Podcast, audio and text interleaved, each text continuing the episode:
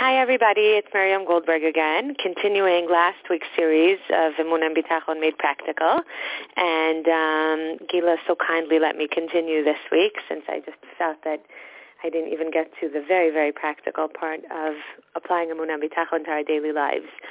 So, Ratz Hashem, what we're going to be doing this week is really a compilation from Michtav Me'Eliyahu, um, Garden of Emunah, Rav Arush's Garden of Emunah, Rav Chaim Shmulevitz, and um, the Beis Halevi. And what I'd like to do today, Ratz Hashem, is first give a general overview and then start delving into each uh, segment of uh, the avoda. So general overview is when something happens to us, any situation, any type of situation, there's a three-stage process of applying what we call Muna Pshuta, Muna Bitachon, which this week, Meretz Hashem, I'm going to really be using interchangeably. So the three-step p- process is as follows.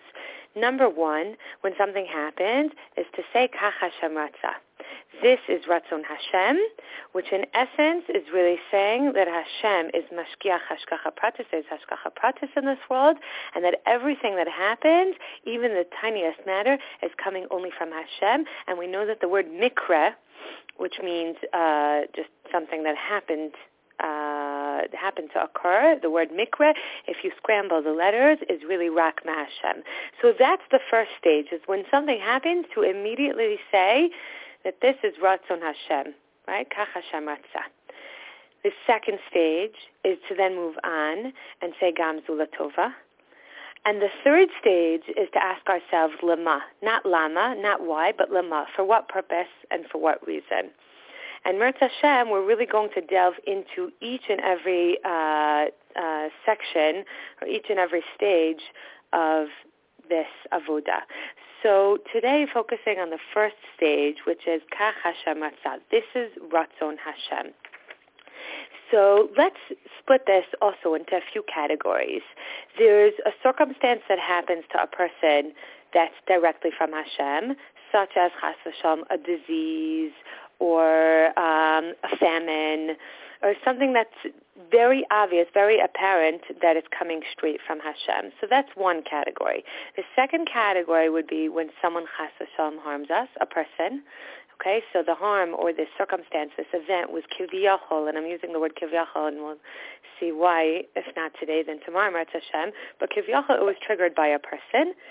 And um, the third category, really, uh, or the third type of event, um, is when something that I did, a decision that I made, or a lack of decision that I made, actually triggered or created a certain reality. So those are the three different categories that hopefully we're going to be delving into um, today. So let's take the first category when something that happens to us is obviously coming directly from Hashem. So we know that when David HaMelech was king and Klal was deserving a punishment, Hashem gave him, or through the Navi, gave him a choice of a few different types of punishments. And David HaMelech opted for the punishment which was coming directly from Hashem and he said, "Ki rabim rachamav uvayad adam alepola," meaning when something happens to a person that's coming directly from Hashem, then it's not it's not difficult to recognize and realize who's running the show, and there's almost no room for error, meaning there's no room to really think that someone else is causing this calamity or this disaster. The makor for this, by the way, is in Shmuel Beis, Kafdat, Parakafdalid, Pasuk Yudalid, and David HaMelech says, Nipla na biyad Hashem ki rabim rachamav uviyad adam alepola.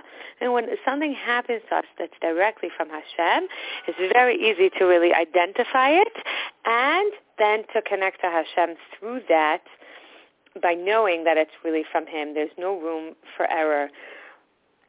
So that's really the first category of something like that that happens to us. The second category is much trickier.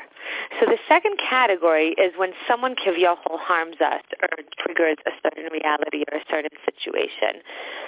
And this category, I like giving the example of David HaMelech and Yosef Hatzadik, and they were really our role model. The Avos were our role models, and we know that Maisa Avos Siman Labanim, David HaMelech, was the Rega Revila Merkava. It says that he was the fourth um, I guess you call it the wheel of the Merkava, Hashem's chariot, Kivyachol. He was up there really with the Avos HaKadoshim. So how do we understand this and where do uh, Chazal learn this from? So when David HaMelech was running away from his son who was trying to persecute him from Avshalom, they encounter, he and his entourage encounter Shimi ben Gera. And we all know the story with Shimi ben Gera. Shimi ben Gera started cursing David HaMelech. Now, we would think that anyone else in any in this type of situation, when someone is cursing them, at best, they would just maybe keep quiet, right? We know the kol habulim piv b'shas meriva, zochel advarm harbe, etc. But David HaMelech does one even better. So David HaMelech says to his men, Yoav ben Tzruya, uh, Avishai, sorry, ben Tzruya says to David HaMelech, Lama yikara kelev hames right? Ebra nava asiris rosho. So uh, what Avishai ben Tzruya is saying in essence is that this person, Shimi ben Gera, really deserves to be pers- to be executed because he cursed the king, and he's willing to carry this out to execute this on the spot. So David HaMelech responds to him over there. He says, Hashem amar lo kaleles David. So immediately he attributes this situation of a person causing him harm or causing him pain, anguish, and suffering if we think about it, not only was David Melech being persecuted and run after by his own son, but now he got a second uh, serving of of Yisurim from Shimi ben Gera. Uh, but he is immediately attributing this to Hashem, that Hashem actually orchestrated this, and Hashem told Shimi ben Gera to curse David HaMelech. And then again, he repeats himself, and he says, Hanichu ki amar lo Hashem, and he continues on and he says, Ulayir Hashem be'oni is the Kri, the Ksiv is Be'eni, Veheshiv Hashem li tova tachas kilaso hayom hazeh.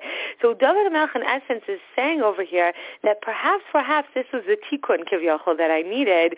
Maybe with this I will complete my yasurim that Hashem needed me to complete. Meaning he is attributing this immediately to Hashem. There is no... Um, kochi v'otem yodi involved in, in this uh, circumstance.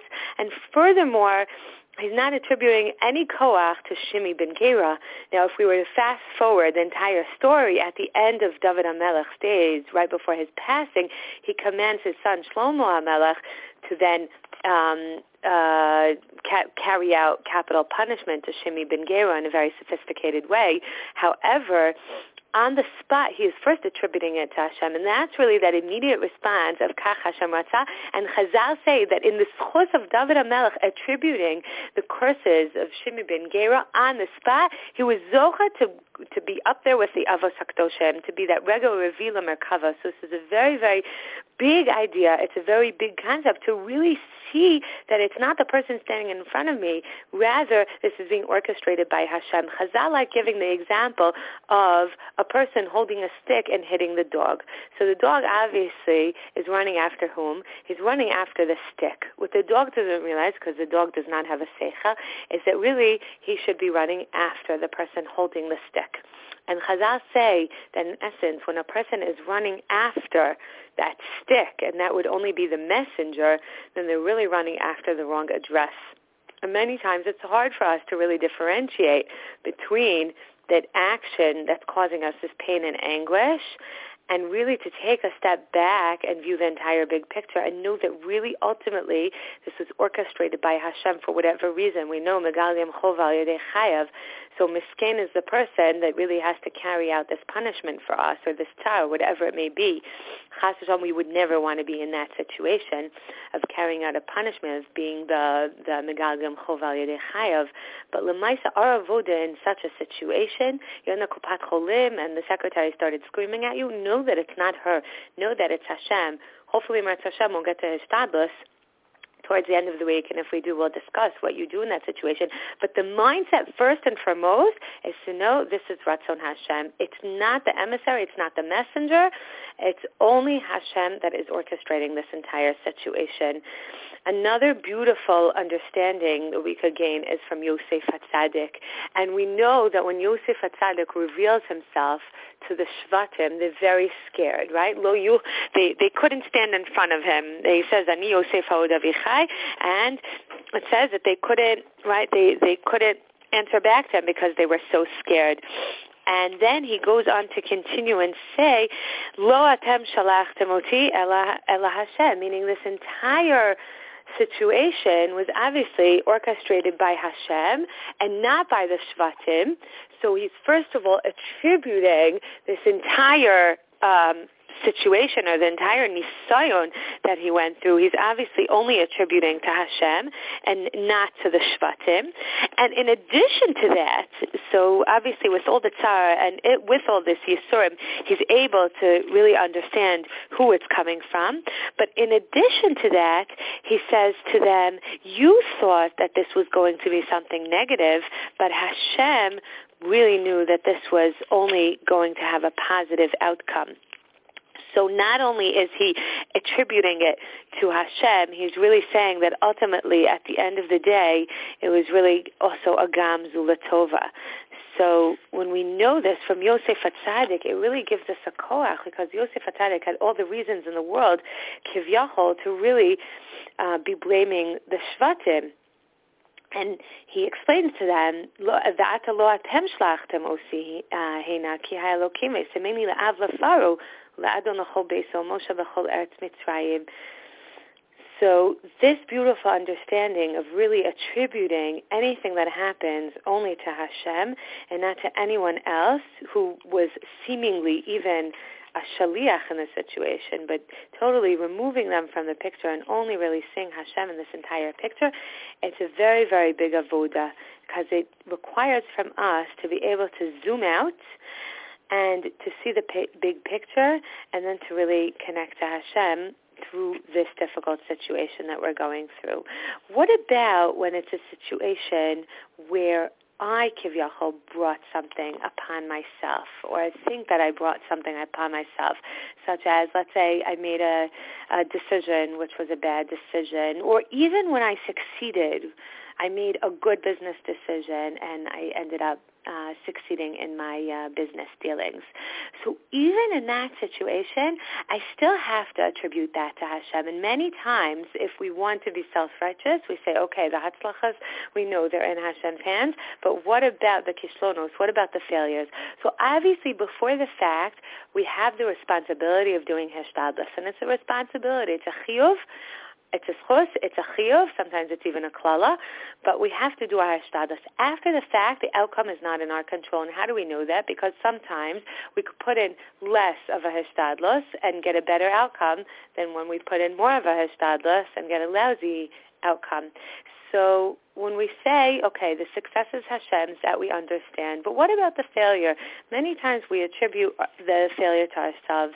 And also in that situation, we have to know chas v'shalom, that failure is also in Hashem's hands, meaning when Hashem wanted me to succeed, I will succeed. And if I didn't succeed, that's because that was Ratzon Hashem in that situation.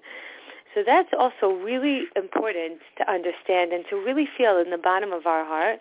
We could definitely um, elaborate, elaborate on this idea a lot more.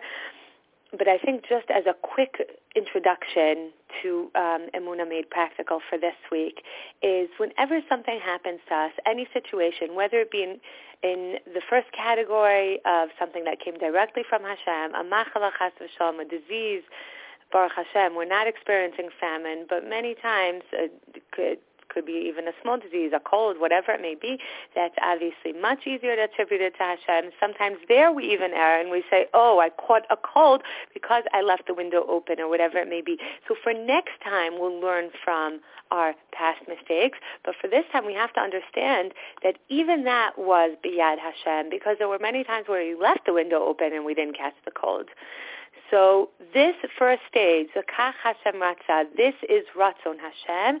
That's Hashem. This should really be our avoda for this week and in general, and to really remind ourselves that in all those three categories, in the category of something that's obviously coming from Hashem, in I think what we consider the most difficult category, which is when someone chas Hashem causes us harm or pain or anguish. And then in that third category as well, when really it's my own wrongdoing or my own success even, and knowing that we want to attribute that to Hashem as well. So hopefully, Meretz Hashem, tomorrow we'll continue with this idea and elaborate a little bit further.